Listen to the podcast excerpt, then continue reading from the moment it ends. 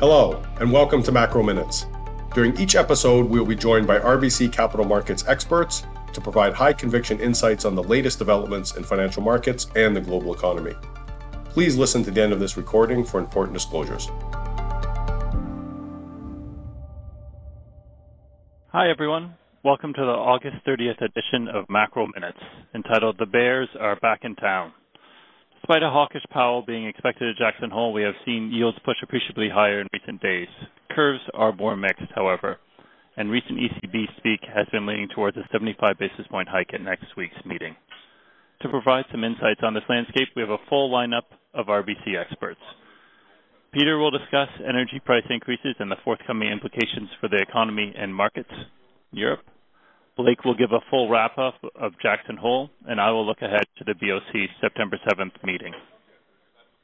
Michael will discuss cross currents in the oil market and how policy and fundamentals are shaping the outlook. And finally, Elsa will provide the latest in FX space. So over to Peter. Thank you, Simon. So what I'll try to do um, is I'll obviously take a European lens, um, and I want to speak first of all about the economy a bit and about the recent increases that we've seen in natural gas prices and particularly in power prices, and the implication on the economy. And then secondly, feed it into the bond market and uh, speak also particularly about the ECB meeting that's upcoming next week. So first of all, what we have seen over the last couple of weeks is a fairly significant increase, um, again in gas prices um, as well as in power prices. So um, over the last month or so, we've seen about a um, uh, uh, about 250 percent increase in power prices in particular. Uh, and um, yes, of course, power makes up only a small percentage of the consumer basket, but given the increases that we've seen um, in on the continent of Europe in particular, this is going to be meaningful. Um, at the same time, we've also seen gas prices um, accelerate once again. Um, and we've had that debate before. Um, that that's obviously going to be a negative for the European economy because we are net importers. Now, I want to draw out a point that I made on a previous call, um, but given the developments I just outlined, is very pertinent. Um, in our view, there is a significant distinction between the current situation where both gas and power is readily available, although at very elevated prices, what this situation is likely going to do is it's going to eat fairly significantly into disposable income of consumers um, and drive the economy lower because consumption for um, non-energy related products will have to suffer. Um, this is essentially our base case scenario. That's what we have priced in. And for the euro area in particular, we have Q4 and Q1 this year and next year respectively uh, at negative um, quarter on quarter growth rates. Now, um, given where power uh, prices have gone and, and, energy prices more uh, generally have gone, the risk is probably still to the downside, but this should still be a situation that is, um, on the one hand, manageable, um, and on the second, um, uh, on, on the other hand, um, is also one that one can recover from relatively um, smoothly, I would say, once we go into the next spring and summer when energy consumption eases again. Now, having said that, the risk remains that we get into a situation where rationing where, would have to come in as the availability at any price is simply not guaranteed or not sufficient. Now, this is a downside risk, is not our base case, is a tail risk, uh, but this could potentially lead to GDP drops that are much larger um, and would be more reminiscent of the um, uh, of the pandemic where essentially companies, plants, um, or entire industries would have to either partially or entirely shut down. Um, and uh, again, this is not our base case, but it's clearly something that uh, we keep on our radar screens and would review accordingly if we change our mind on this. Now, Against that backdrop of a weakening growth outlook, nevertheless, what we've seen is that central banks um, around the globe, and particularly also in uh, Europe, have uh, increased their hawkish rhetoric because obviously this is also inflationary and uh, without stealing Blake's thunder, um, following the um, relatively hawkish comments that we've seen from Powell, um, quite a lot of ECB speakers sort of chimed in and have demanded some of them have demanded a 75 basis point rate hike um, at next week's meeting. Now, we think uh, that's a little bit um, premature to speak of 75 basis points. Uh, we th- we think that they will go 50 again. And in fact, we have had penciled it in for a while, and we have penciled in another 50 basis point to come in the October meeting. Um, but because they have to weigh sort of the weakness of growth on the one hand and higher inflation levels on the other hand. Um, and uh, we think that this path will probably suit them well. Having said all that, however, what the market has clearly done over the last two weeks is it has pushed um, implied front-end rates higher once again. That's particularly true for the UK, um, where the data that came out was relatively strong um, and also in the euro area. And we think that generally speaking, um, in this environment, it is very difficult to go against the grain of a market that wants to push um, central bank rates higher and where the central banks have remained on a hawkish warpath with inflation for the time being. So therefore, we think this is an environment where we can see European yields being shifted higher. As just one example, our year-end target for 10-year bonds is 180, which compares to 145 uh, with the current rate. Um, and uh, we we therefore think that uh, selling into upticks is still the preferred strategy. Um, with that, I'll probably let it go. Um, but uh, clearly, the message from Europe is um, that the inflation picture is not yet tamed. Thank you. Thanks for those insights, Peter. Now we'll shift to Blake for takeaways from Jackson Hole. Yeah. Hey, guys. Um, thanks. So first, I guess, um, yeah, wrapping up on Jackson Hole, I mean, in isolation, um, you know, in and of itself, the speech was definitely hawkish in that, um, you know, Powell was kind of very clear and succinct in his commitments to, to continuing to raise rates further um, and, and noting the view that uh, both some economic pain will be necessary and tolerated, and also that he expects rates will be held in restrictive territory for some time. Um, but you know, whereas that might have been, I think, in isolation hawkish if it's measured against what we already knew kind of coming into the event and some of the hawkish expectations of the market, I actually thought it was fairly neutral and was really more just a distillation uh, of themes that we've already been hearing from from both Powell and other Fed speakers for uh, uh, the past several weeks. Indeed, the um, you know the reaction in rates was initially um, you know relatively modest if you look at kind of what's priced in for the Fed over the next year or so. Um, even out further the curve. We had a, a relatively modest moves. I think um, looking across the things like equity markets is where you really see uh, more of that kind of hawkish, hawkish interpretation coming out of the meeting. Um, but as I said, you know, nothing I heard um, Powell say in that speech uh, really kind of shifted my view on the next few, few meetings. And in fact, Powell was actually very clear to maintain optionality there, um, you know, pulling back from any type of commitment on 50 or 75 at the next meeting. Um, and, and even out on the longer run past, um, you know, nothing there kind of shifted my view. Uh, I still think, you know, one to two cuts being priced to late 2023 seems reasonable. Um, you know, that's not because I doubt the Fed's conviction and what they they've all been saying right now, or or doubt uh, Powell saying that you know rates would re- uh, remain in restrictive territory for some time. It's really that um, you know th- they're going to be data dependent, and when the time comes, you know, the economy is looking soft in late 2023, they will respond accordingly. They're not going to, um, you know, hold rates artificially high to abide by some, you know, vague forward guidance they provided a, a year prior. So, um, you know, part of our, uh, uh, um, you know, part of our view on further out the curve and some of those cuts being priced in is not, again, that we think that the, the Fed is just all, the, all of a sudden going to become dovish. It's really more about the data that's getting fed into that reaction function when that time comes. Um, as for September, we still think they step down to basis points. Um, but think markets are essentially going to keep it as a toss-up between 50 and 75 into the meeting, um, and that's part and parcel of uh, you know the Fed really deliberately kind of backing away from this kind of meeting-to-meeting forward guidance at the last FOMC meeting. Um, not only that, but you know, the, I think the data during the blackout, most importantly, the July CPI, um, or I'm sorry, August CPI, very likely to to serve as a decider um, and you know the Fed really wants to take a look at that, um, you know, and, and have that optionality open if the data leans one way or the other. Um, so right now we see 50. Um, again, we would also like to look at that data coming. You know, perhaps uh, that that that we see something there that pushes us more into the 75 camp. But for now, base is 50. Um, what I will say, pulling back from that dis- discussion, though, is that we care a little bit less, I think, about whether it's 50 or 75 at this point, because we're kind of moving out of this period of, of very heavy front loading.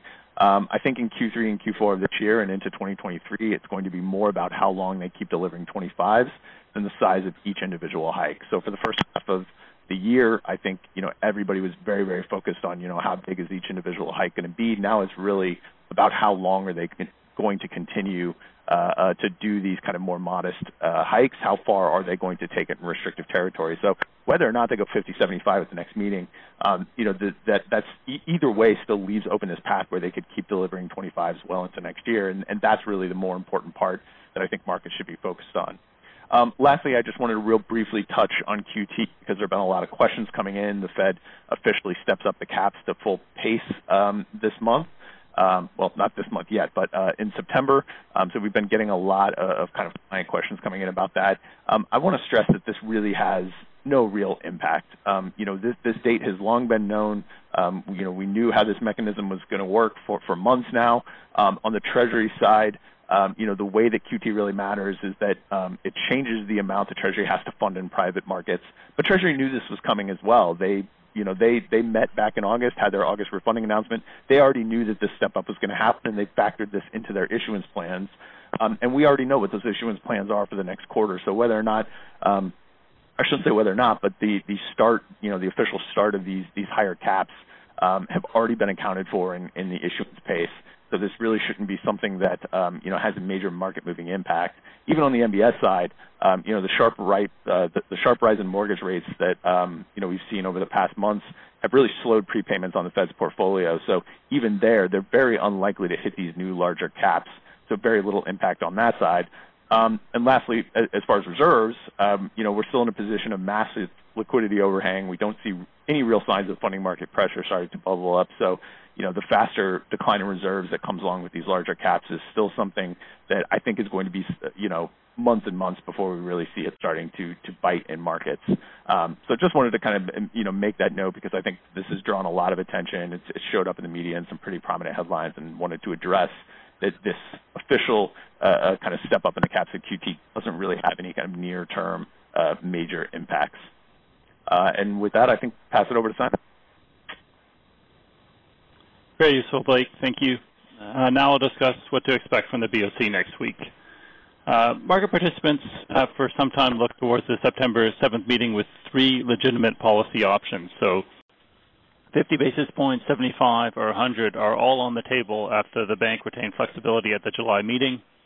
The 100 basis point hike at that meeting saw them hit the midpoint of their 2 to 3% neutral range. Our clear base case next week said they hike by 75 basis points, which would take the overnight target just into restrictive territory at 3.25%. Market pricing has leaned towards 50 and 75 basis points at different times since July meeting, with more recent levels showing a 75 basis point hike almost fully priced. Our risk lean from 75 is, definitely towards a 100 basis point hike, given a still concerning situation for an inflation targeting central bank and a strong desire to ensure they reach the 2% target over the medium term. So err on the side of too much rather than not enough tightening. Developments since the July meeting have not provided a strong skew in either direction. Inflation front headline CPI moved down to 7.6% in July, uh, but that was due to lower gas prices, while CPI common spiked and core measures are generally elevated around the 5 to 5.5% range. Uh, for the labor market, back-to-back declines in, in the main jobs report look a bit suspect. They've been maybe due to sampling, and the unemployment rate remains historically very low at 4.9%. The SEPH payrolls report last week, so the secondary uh, jobs report, showed a huge 115K increase in June, and wage measures more broadly remain elevated around 5% year on year. Looking at the product market, so GDP, um, Q2 GDP actually released on August 31st is tracking roughly in line with the July MPR, slightly above, so 4.5% versus 4% annualized, uh, with growth momentum slowing to close the quarter and into Q3. Uh, indeed, the strong headline number reflects the first fully open quarter after Omicron restrictions were in place early in Q1, and we do expect growth to slow in, the second half of the year, with the timing and follow through from weaker housing to consumption something to watch particularly closely. Uh, looking beyond September meeting, we expect a final 25 basis point hike at the October meeting and MPR uh, and a terminal rate of 350. The risk here is clearly higher, with 375 or 4 percent more likely than 325 percent, given continued inflation risks from elevated core inflation and wages, and also and only the earliest hint of a decline in headline CPI. So still too early there. The labor market remains tight, and an expected growth slowdown is only likely to materialize in the coming months. Nevertheless, the bank is likely to eventually signal a pause in the rate hiking cycle, which we think will come at that October meeting alongside updated forecasts.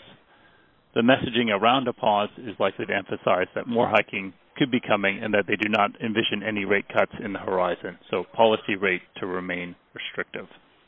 Uh, and with that, I'll turn it over to Michael uh, to discuss oil.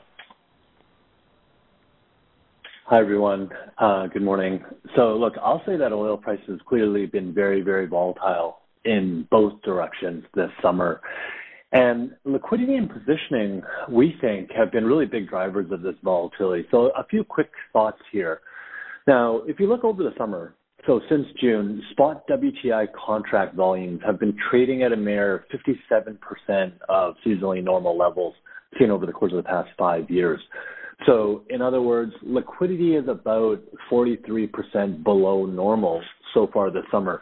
The other point is that the recent two month slide in oil prices has really been met with the sharpest collapse in positioning for the investor long to short ratio since the 2018 attack on Abqaiq in Saudi uh, in Saudi Arabia when oil prices came off after that spike. So an incredible amount of length has come out of this oil market in a very short period of time. Now, the macro pressure that we've seen in terms of selling on recessionary fears was effectively done into a liquidity gap over the summer really uh, hence amplifying the recent oil price weakness in the financial market. Uh, I will say that commodity hedge funds, trading houses, energy specialists still remain quite constructive on the fundamental backdrop. Uh, but there's been an incredible amount of volatility. Uh, we're still holding in the mid 90s for WTI, even though liquidity is thin. Um, but away from the short-term noise here, I'll say that the structural multi-year constructive oil thesis does remain intact, uh, particularly when you look uh, through the winter and beyond. So call it three months from here and beyond. But over the very near term, I think that we'll just continue to see very choppy trading. And uh, the market is very much in search of near-term upside catalysts. And the choppy trading so far over the course of the summer, I think is very fair. I mean, the five biggest needle moving catalysts for the oil market right now are all policy driven. So when you think about things like the Saudi put option or the OPEC potentially um, the threat to take barrels off the market, of course, is bullish. You think about the potential for an Iran deal, that's bearish. Uh, Russian barrels rolling over, that of course is bullish with December 5th in focus when the EU embargo comes into play um, things like Strategic Petroleum Reserve.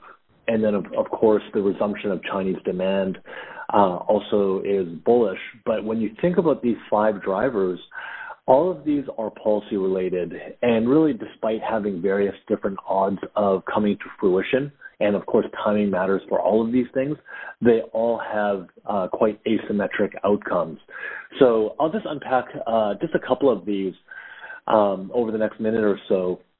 Uh, number one is when you look back two weeks ago, uh, the Saudis put a floor into this oil market by saying that there's a disconnect between the physical and the financial market. Um, you know, they, they suggested that they could potentially tighten the market by taking barrels off uh, if the market gets looser. And this, this shook a lot of the shorts out of the market. And so when uh, MBS wants $100 a barrel oil, you've seen that Brent price have, of course, you know, moved right up to $100 a barrel and basically pin, been pinned to that price point for the course of the past two weeks. Um, on strategic petroleum reserves, the U.S. now has sold 155 million out of the 180 million uh, that they vowed to sell. Uh, so we have another 25 million barrels that we need to sell. Uh, originally supposed to be wrapping up in, in October. Uh, we think that this SPR sale is going to drag into November, but you're going to be done. You're going to be done after that. Uh, the other point I'll make here is is a lot of people talking about the likelihood of an Iran deal. Uh, we still think from a house view that the odds are quite low. The sticking point here is the same as it's always been. Uh, the Iranians are looking for assurance that whatever deal that they do with the Biden camp, uh, that will get grandfathered through to whoever is in the White House next, whether it's a Democrat or a Republican. So recall, Obama did the original uh, Iranian nuclear deal. Uh, Trump came in shortly after and ripped up the deal, and now Biden is trying to put the pieces back together again. So this is a very logical ask from the Iranians, but it is a promise that Biden can't make.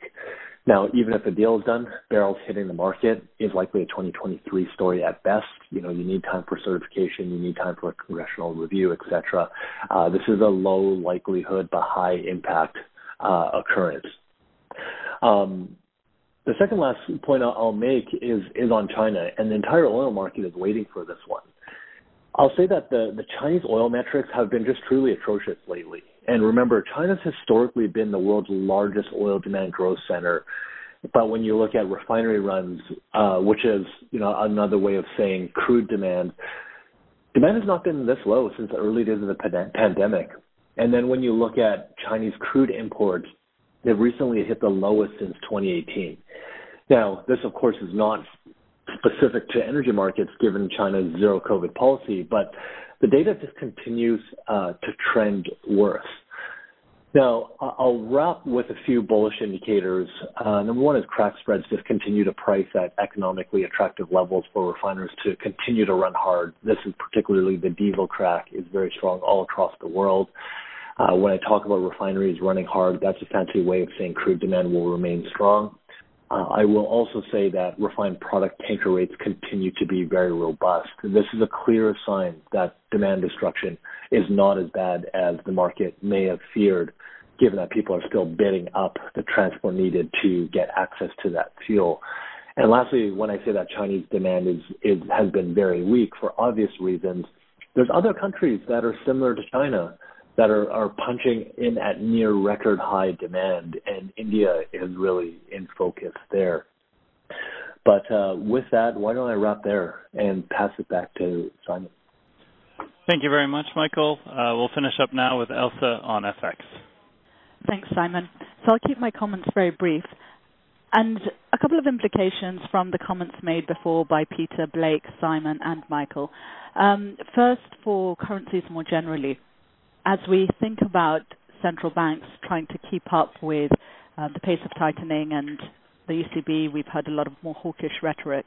It's important to note that there are still quite large differences between the absolute level of rates in, say, the euro area against the US and Canada. And that for all the global forces at play, we have ended up in a situation where carry is actually coming back to matter within G10. When you talk about rates getting to 3.5%, say, in Canada, with the risk that they end up higher um, versus the euro area, where with all the best will in the world, the ECB is likely to be probably 200 basis points below that. The other factor to mention is the longer term crude outlook, just uh, mentioned by Michael. And that really points to a constructive environment for CAD, not necessarily against the US dollar, but certainly on the crosses. If we tie that in with some positioning metrics that we look at, the market is generally very long US dollars against a broad range of currencies, but you can't really see any material differences between, say, dollar CAD and the likes of dollar stocky or Aussie dollar, Kiwi dollar, and even cable um, and euro dollar that we love to hate. Um, do have more crowded short positioning, but certainly not extreme by any means. So we do see some potential for CAD outperformance on the crosses, particularly over a longer term horizon, bearing in mind the comments made by Simon with the Bank of Canada looking to get ahead of the curve on inflation and keep rates in restricted territory.